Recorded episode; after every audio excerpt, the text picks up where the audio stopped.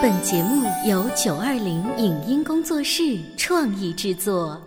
《潮爸辣妈》节目版权归合肥市广播电视台所有，任何未经允许的传播行为均属违规。欢迎与九二零影音工作室沟通合作事宜，电话零五五幺六三五零九三五六。你有你的钻石金龟婿策略，我有我的全家海岛游计划。你扛着单反泡妞，马不停蹄，我为孩子捕捉成长的美妙瞬间。你忽略我的魅力，我会证明这是谁的时代。你否定我的生活态度，我决定我的人生蓝图。帅哥俊男靠边站，靠边站。有了宝宝的潮爸魅力更爆发。窈窕美女靠边站，有了宝宝的辣妈魅力更火辣。我是辣妈，不是老干妈，我为自己代言。我是潮爸，不是太阳能浴霸，我为自己代言。潮爸辣妈。本节目嘉宾观点不代表本台立场，特此声明。母乳喂养对于孩子成长来说是最好的选择，这个观点已经逐渐被人们认可。可是，为何纯母乳喂养率在这些年下降得如此厉害？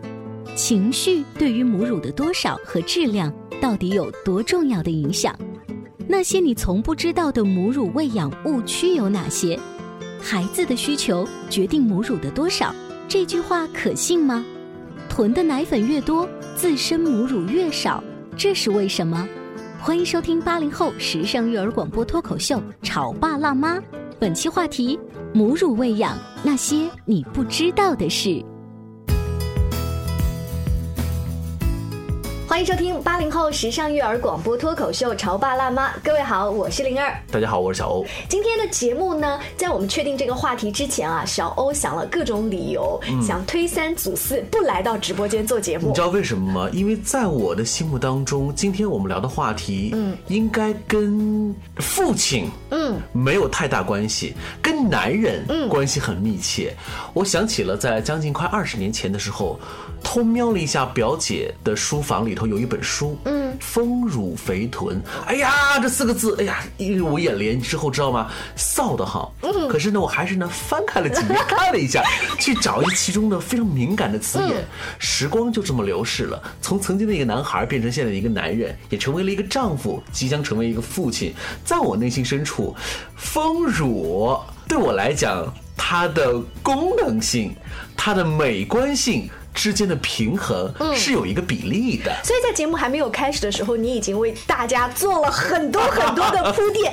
说实话，你对这个话题的感兴趣度和当年翻开那一本书是一样的吗？是啊，当然还保持着新鲜度哈。今天我们的直播间，小欧跟灵儿为大家请来了花语哺育支持中心的季老师，欢迎你，季老师。大家好， 季老师在刚才小欧就是以男性为代表，他其实明明很好奇这件事情，但又表现出一副哎呦喂奶是你们女人的事情了，我不想来参加。大部分你们去做这种指导工作的家里面的爸爸是不是都这样的态度？ 其实有很多丈夫非常疼爱自己的妻子，嗯，母乳喂养是最适合婴儿的这一个观点，大部分的男人接受在做父亲的时候都接受，嗯，但是呢，在他们成为新手父母，有了自己的婴儿之后，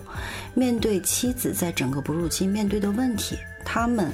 很多时候并不能给出一个很好的建议，或者是有那种深深的无力感。因为基本上停留在无知或者是少知，这所谓的少知呢，就停留在这个美观性和触感上。我我想可能爸爸最多说的一句看起来很疼爱妻子的话就是，哎呦这么辛苦，要不然我们就喂奶粉吧。对，这个非常常见。嗯嗯，很多妈妈可能自己也会觉得，如果自己在坚持喂奶，很多时候他们的精力还要用在和家人不同的观念的对抗之上，这个也让他们的哺乳之路变得更加困难。嗯你说的对抗之路是什么样的观点？大对抗？就是当一个母亲认为她可以很好的喂孩子，之前也做了一些知识储备的时候，但是当她真正开始哺育婴儿的时候，她会发现她的外界，比如说家里的女性长辈，嗯，还有她自己的配偶，可能都会对她在喂奶这件事情上，会有一些出自于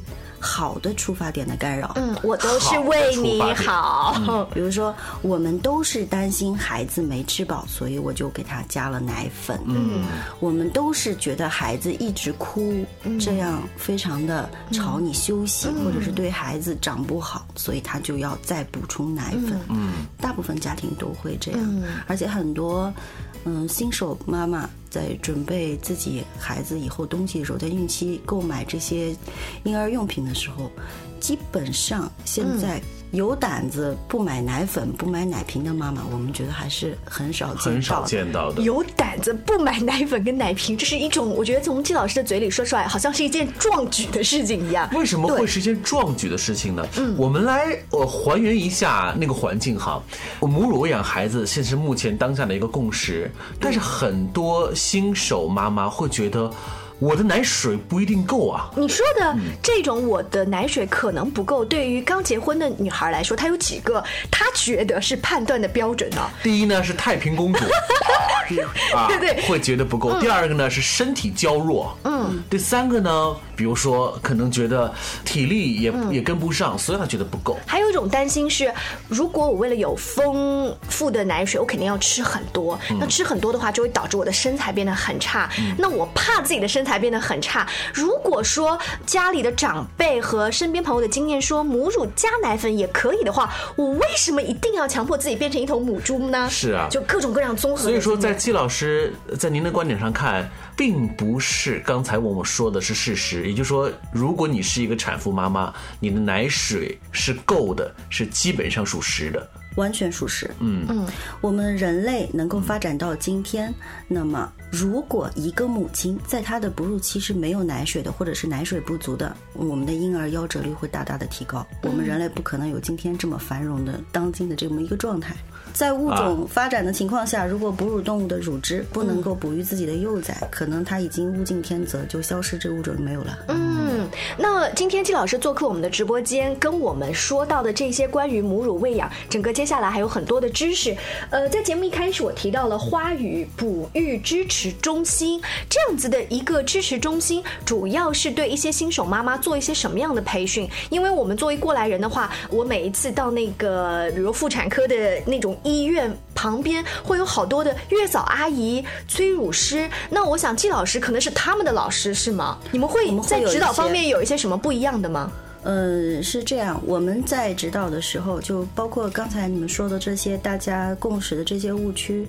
嗯、我们一般会跟产妇把这个道理要说清楚。比如说，你是不是觉得胸太小会不能喂奶？那么从解剖结构上讲，胸的大小是由肌肉和脂肪决定的，而你哺乳的功能其实是乳腺来完成的。哦那么只要你的乳腺组织是没有问题的，你的胸的外形和你的奶水多少没有任何关系。那么你这个点给到妈妈之后，可能她会觉得好一些。她会有信心，嗯但是如果是就是有的妈妈可能就觉得，呃，如果不是说指导，那么普通的就会觉得啊，那你这个人就是奶水不够啊，你可能不够，但是并不知道自己不够的真正原因在哪里。嗯，我们真正原因知道，我们根据泌乳机制，我们的奶水是由孩子的需求来决定的。嗯，如果孩子的需求足够的频繁，那么我们的大脑就会捕捉到孩子需求的信号。妈妈和孩子之间是蓝牙连接的，嗯你知道有那需求种就会有奶水。你知道啊那种蓝牙有可能会体现在孩子的哭声，就是当你的孩子在身边一哭，然后你的胸部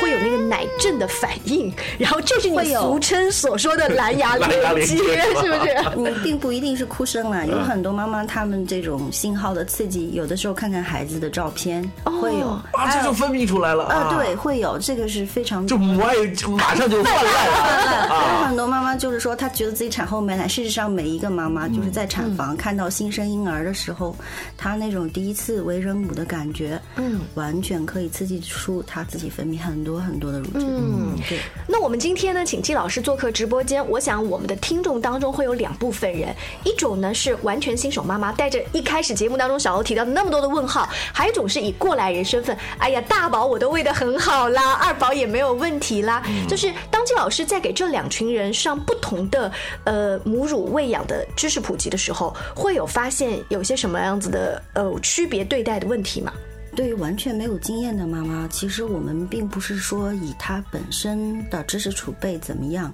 我们觉得在任何一个事物的学习上，妈妈本身她的学习力是比较重要的。就是如果你愿意学习，愿意来接受这个东西，那么你本身对这个东西怎么看，或者有一些什么看法，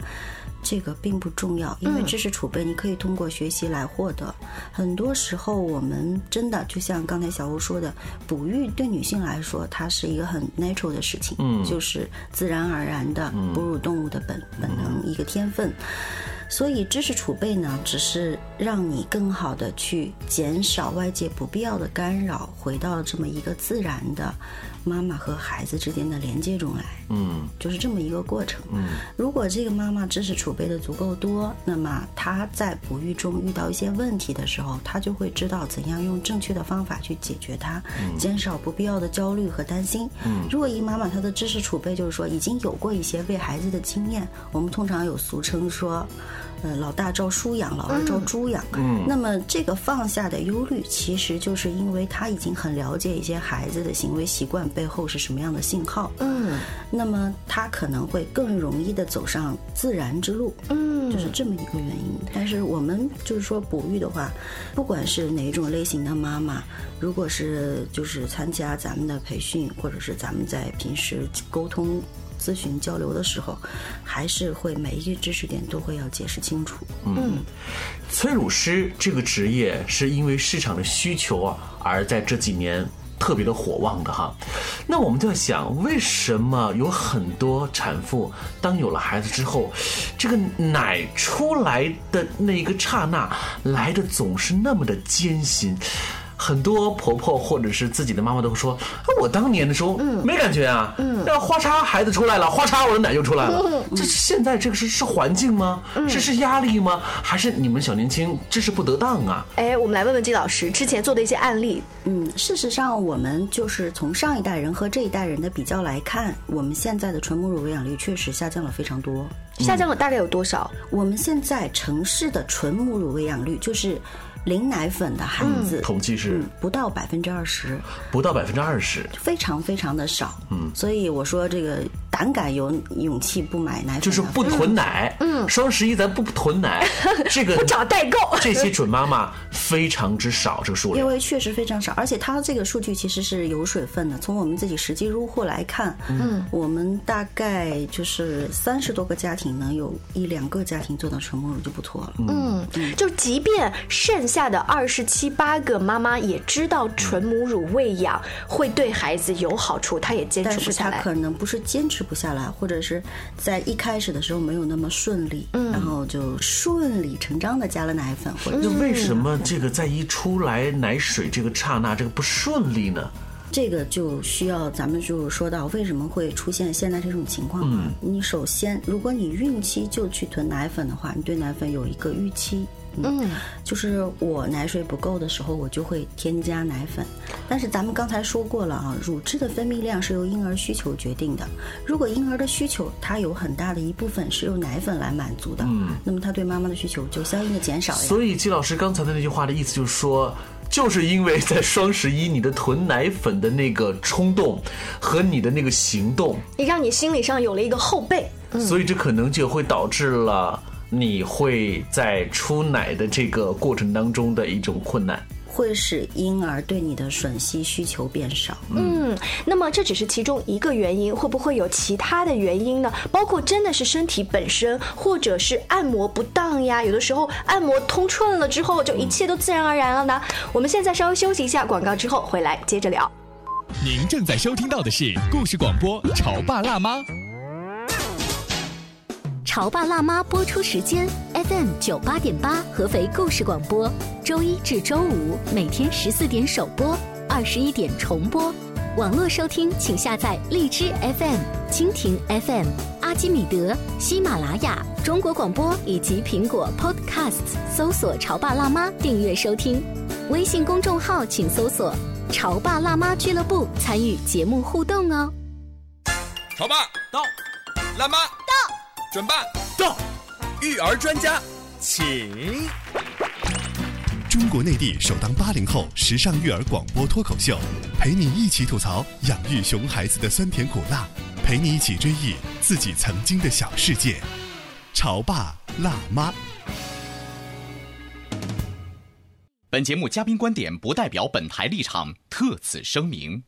母乳喂养对于孩子成长来说是最好的选择，这个观点已经逐渐被人们认可。可是为何纯母乳喂养率在这些年下降得如此厉害？情绪对于母乳的多少和质量到底有多重要的影响？那些你从不知道的母乳喂养误区有哪些？孩子的需求决定母乳的多少，这句话可信吗？囤的奶粉越多，自身母乳越少，这是为什么？欢迎收听八零后时尚育儿广播脱口秀《潮爸辣妈》，本期话题：母乳喂养那些你不知道的事。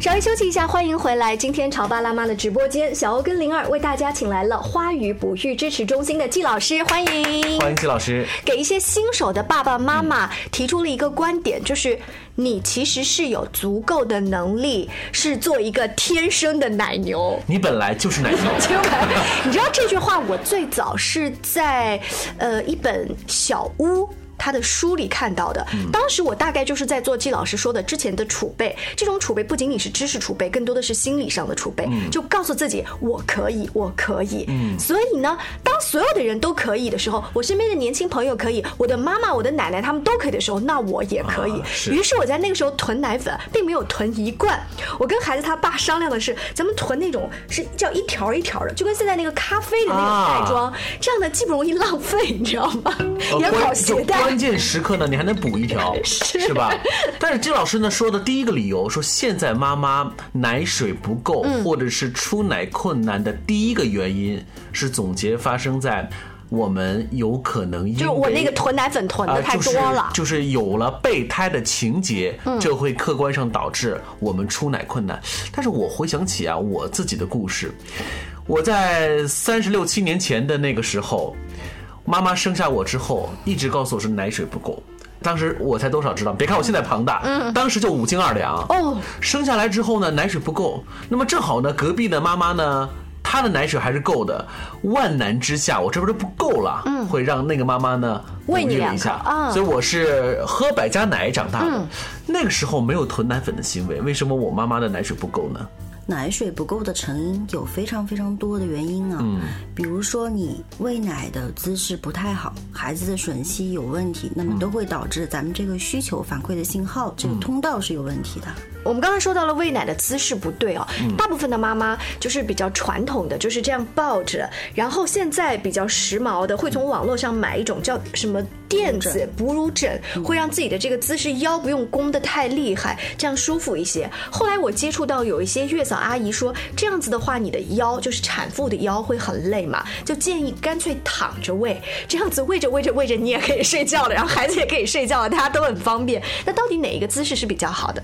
每一种姿势适用于不同的场景，嗯，也适用于不同的情况，嗯嗯，我们基本上调整哺乳姿势，原则是要以妈妈舒适为好。那么对于吃奶的效率来说，你的任何一种哺乳姿势，或者是你喜欢的姿势都可以，但是前提就是要保证这个吮吸衔接孩子的口腔和乳房这之间的衔接，要保证它没有任何问题，这样才能让你最大限度的得到孩子需求刺激的这个信号，嗯，从而让孩子吃到足够多的奶。这样形成一个良性循环之后，可能乳汁就会很自然的流出来。就是这个姿你势的没有抱固定的，姿嗯你的哪怕是架着孩子，或者是躺着喂、平躺着喂，嗯可能比如说像剖腹产妈妈刚生过之后只能平躺，是嗯说我平躺是不是就不能喂奶？不是这样，平躺即使你在那平躺六小时的时候，也是完全可以喂奶的。嗯，就姿势并不是最主要的一个原因。最嗯重要的是衔乳的姿势，我们有很多抱孩子的抱姿，嗯，是为了给这个衔乳做一个辅助，包嗯括我们的哺乳枕，更多的时候是为了让孩子和妈妈的乳房贴得更近，给哎他的后背做一个支撑。对那么，如果孩子的衔接比较的紧实，嗯能够完全的贴嗯合到妈妈的这个乳晕，含到更多部分的乳房，他就很容易吃到更多的奶。嗯，有的妈妈可能虽然她这些都做到，但是比如说孩子的下巴呀、离她的乳房比较远，孩子的嘴巴张开的不够大，嗯，或者是特别小的孩子，咱们因为使用了奶嘴呀，或者是使用了勺子之类的，对孩子的吮吸习惯，嗯，造成了一个混淆，那么他很有可能在妈妈乳房上吃奶的时候，都会影响他吃奶的效率。奶嘴的那个奶头跟真实的是不一样的，嗯这个触感和口感也是不一样的。那么点大的小宝宝，他会混淆这个概念。它主要的是吮吸方式有非常大的不同，而并不是它的材质。嗯，每个妈妈乳房的形态也是不一样的。嗯，但是奶嘴，她吃奶嘴的时候呢，她只需要上下牙龈挤压奶嘴就可以吃到。那么她吃妈妈乳房的时候，是需要她的小舌头，嗯，伸出来超过她的下牙龈，包住乳头往上裹。那么在婴儿的时候，他的上颚中间有一个软软的哺乳窝，嗯，把他的乳头挤到上面去之后，通过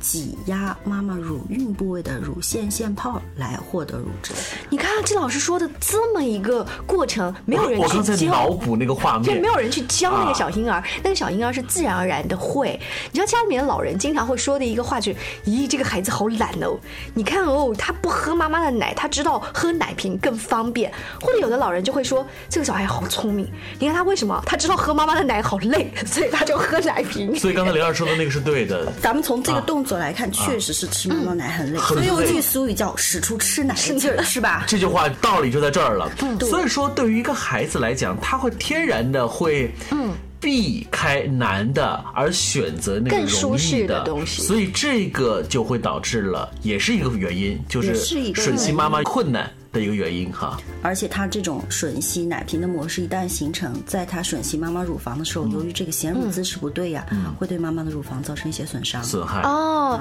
那有时在候有吸破了，哦、啊，经常会有这种情况，或者是因为含的太浅，造成妈妈喂奶疼痛。嗯，那么妈妈在喂奶的时候体验非常不好，她的舒适感消失，咱们刚才说的那种母婴连接也就消失，她奶水分泌就更但是你说我们也不能怪孩子呀，那孩子你这不对啊，你你换个姿势，你跟孩子说说不通，所以只能够跟妈妈去去交交流。在这个过程当中，就需要像季老师这样子专业的人士来告诉我们到底哪出了问题啊。我身边有一些妈妈是比较厉害的角色，她会发现哦，小家伙你厉害，你知道喝奶瓶更容易是吗？我就饿着你。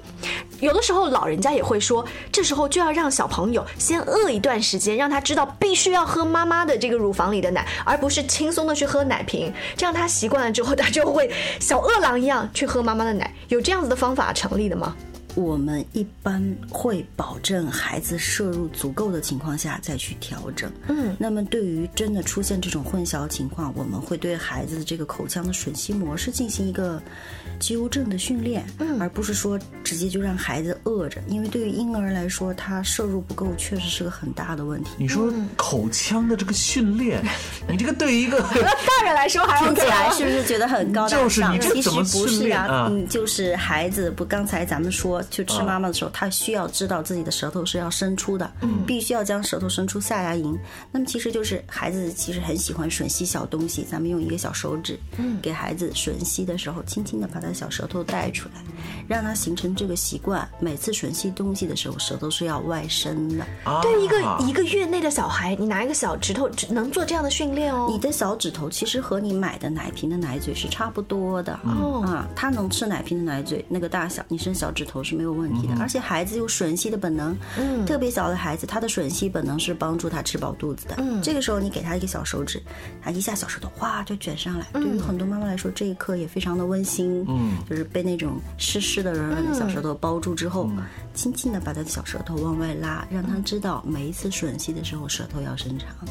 那么这样的话呢，他以后再回到妈妈胸前就会容易一些。那这一个小小的伸手指头的练习，大概要维持什么样的频率？每个孩子接受程度是不一样的啊，确实有的孩子呃就比如说我们在实际入户的时候会遇到，嗯、有的孩子这种做个三四次，嗯，然后再回到妈妈胸前，就会比刚才情况好很多。不能输在起跑线上，从小就在拼。但是如果这个咱们说的是这孩子已经发生混淆的情况，但如果这个妈妈一直是母亲亲喂的，那么她发生这种情况的概率其实不大，很低。我们现在大部分来解决的问题，都是因为咱们在哺乳中引入了很多干扰的因素，比如说刚才咱们说的那奶嘴，其实这就是一个干扰。嗯，那奶量不足也会受到奶粉的干扰，或者是受到其他很多人观念的干扰。那么干扰多了，这个自然的情况就进行不下可去了。是季老师，你知道排除这些干扰，这个难度得有多大呀？非常我们是吧啊刚才说的几种干扰的情况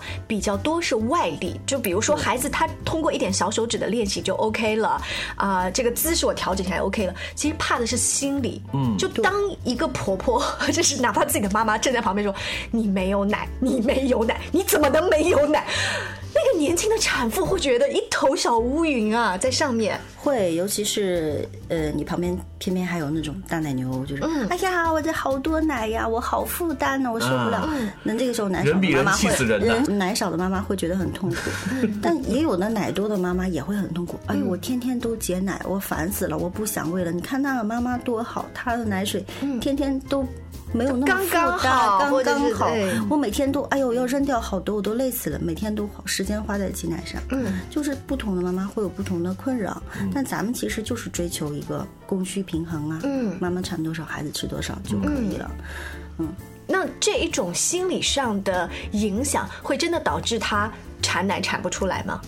情绪对奶量的影响是非常大的。嗯咱们说，呃，上一个年代的妈妈喂奶喂的比较顺畅，因为有很多时候是，他们第一个没有这些因素的干扰，比如说奶粉呐、奶嘴呀、嗯，还有她真的没有那么多外界的东西去给她一个故事的思维。，就那个时候是没有朋友圈儿跟，妈妈是不会跟他讲，你生小孩你就喂啊。他的妈嗯妈就是咱们的妈妈，做姑娘的时候，第一生生孩子的时候，那他们的妈妈肯定会，那你就喂啊。他们的妈妈不会说你没奶，一般不会有这种，或者是他们的母亲，就是现在八九十岁的那一代人，可能他们自己本身也就从来没觉得喂奶是什么事儿，这不是个事也儿。不会对哺乳这件事情给自己的女儿或者是媳妇太多的嘱 压托力。嗯，你没有奶你怎么样？有奶你就吃，没奶你就多吃几顿嘛。你知道这种心理上的影响，据说不仅仅会影响奶量，我还听说会影响奶的质量。在前面加一个质的话，然后又让很多妈妈很担心了，说我今天就是那种产后忧郁的心情本身就很糟糕。它又会影响奶的质量。算了算了，我还是国外代购进口奶粉好了。好哦，现在我问你一个问题：你那个奶粉的奶牛，你保证它心情愉悦吗？不是都听音乐的，是不是？ 其实咱们要是去看看奶牛场，可能会觉得比较残忍，对吧？嗯这个小母牛就是有的时候因为出乳量的需求，可能它没有经过妊娠，就是人工给它打催一乳些激素，就是没有经过妊娠的过程，它就开始泌乳，带一个钢圈嘛，一直就是持续的，就真的是一个奶牛机器。嗯，它应该不会心情很好，对我觉得。在你在有一个非常苦的工作的过程当中，你说产生愉悦的感觉， 有种像生孩子的母爱的感觉，很少。所以刚才那是像是个伪伪命题哈。如果你觉得那个奶牛就是它真的奶牛场很干净、很整洁，但是它整天那种超负荷的工作，超出它自己哺乳动物本能的工作，我觉得不会让奶牛心情好。所以奶牛也是有尊严的，不管是真奶牛还是我们这些妈妈奶牛，怎么样？听完我们这一期潮爸辣妈节目，各位潮爸辣妈，你们是不是觉得啊，奶孩子这件事情本身也是一个这么好玩和这么有趣的一个话题啊？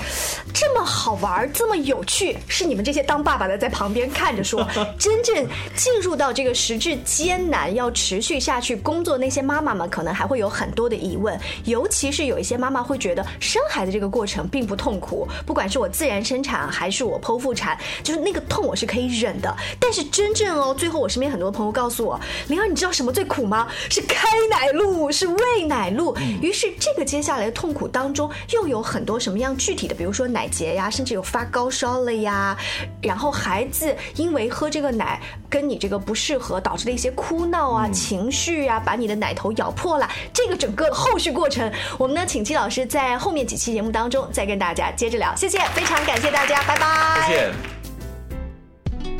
以上节目由九二零影音工作室